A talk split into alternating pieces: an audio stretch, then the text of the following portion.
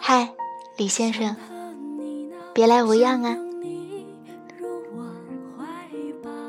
嗯，此刻我特别的感谢命运，让我们再一次相遇，同时也很感恩，我们可以再一次的出现在彼此的生活当中。我们认识有两年多了，这两年多以来。我发生了太多的变化。就在刚刚，我看了一遍两年之间写给你的东西。在我的印象当中，这两年期间我一次都没有哭过。可是，在看了那些文章之后，我才发现，哎，我怎么哭过那么多次啊？这不像我。所以看来呢。是在我每一次哭的时候，我就会想起你，然后写东西给你。虽然写的内容现在读起来真是矫情到了极致，特别的幼稚，自己看起来都特别的想笑的那种。不过，我特别的感谢这些文字，这些文字呢，记录了我当时的心境。记录了我一步一步的成长和对你深深的爱。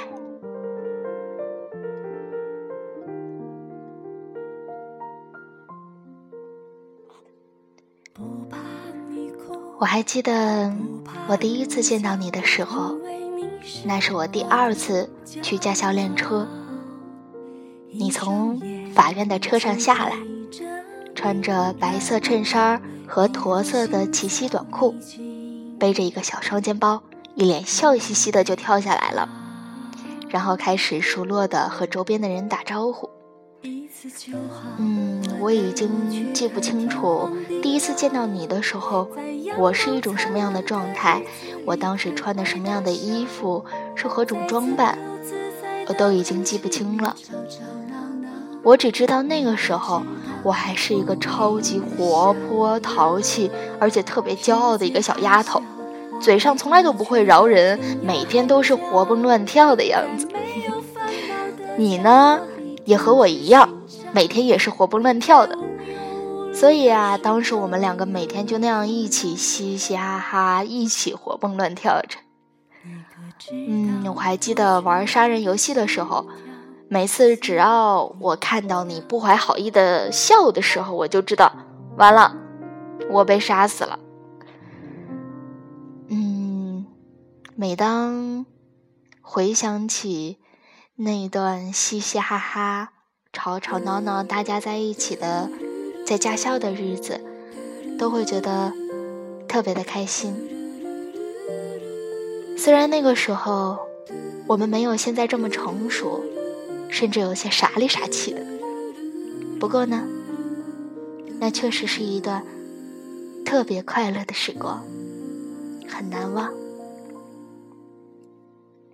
想看时间过得挺快的，转眼间我已经大三了，大学也很快就要毕业了，只剩下最后一个可以上课的学期，大四的一年。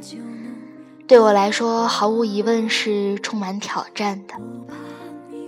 我一直都觉得，未来它最有魅力的地方就是未知。毕业后的你呢？我也很明显的感受到了你的改变，你的成熟、沉稳，你的勇气、睿智。让我看到了一个更加闪光的你，一个更有魅力的你。在我的追求者当中，有几个是富二代，其中，嗯，最富的吧，应该是，据他讲，他说他是家产过百亿，不过具体多少我也不清楚，我也不感兴趣去问。不过平时他出手呢，倒还是挺阔绰大方的。可是你知道吗？在我的心里。他们却不及你的百分之一。你在我心里是一个那么那么特别的存在。你是唯一一个让我又哭又笑的人。你也是唯一一个拥有我的人。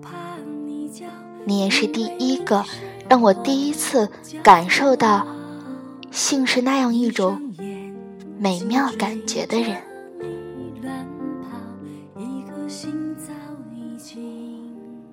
或许现在的日子平淡了些，可是幸福就是细水长流啊！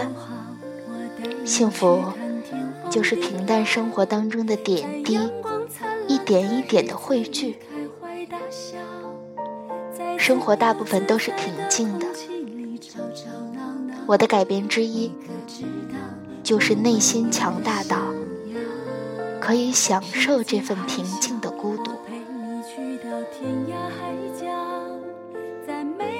如今，虽然以后我们可能从事着不同的行业，不过让我庆幸的是，我们有好多共同的爱好：读书、健身、游泳，还有都喜欢菜里面要少放盐。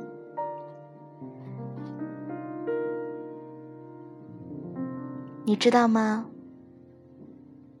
我喜欢你生活当中一切的品味，我觉得男人就应该这样。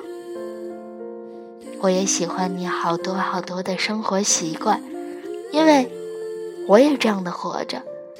尽管有的时候呢，我也会开一个小差。哦，对了，我想告诉你，就是无论你在任何年龄、任何时候，只要你想。我都会支持你去拍电影，因为我知道拍电影是你心中一直存在的一个期盼，它是你喜欢的东西，所以啊，我会毫不犹豫的去支持你。嗯，有些话当着你面儿的时候，我都不知道该怎么和你说。嗯我从来都没有想过，以说话为职业的我在你面前竟然会这样。不过，我想啊，正是因为在你面前的时候，我愿意去做一个小女人。我从来都没有见过这样的自己，所以我才更加的爱你。谢谢你，让我看到了自己的另一面。一辈子这个词呢，太沉重了。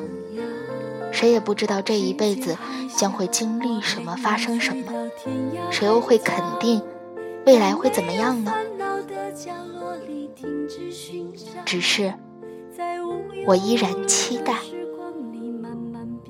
我依然满怀期待着我们的未来。我期待着。执子之手，与子偕老。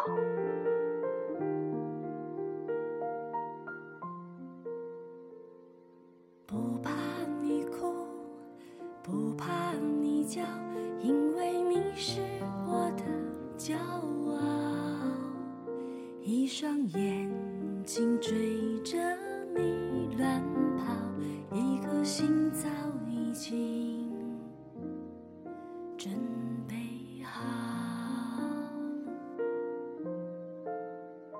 一次就好我带你去看天荒地老在阳光灿烂的日子里开怀大笑在自由自在的空气里吵吵闹闹你可知道我唯一的想要世界还小我陪你去到天涯海角在没有烦恼的角落只寻找，在无忧无虑的时光里慢慢变老。你可知道我全部的心跳随你跳？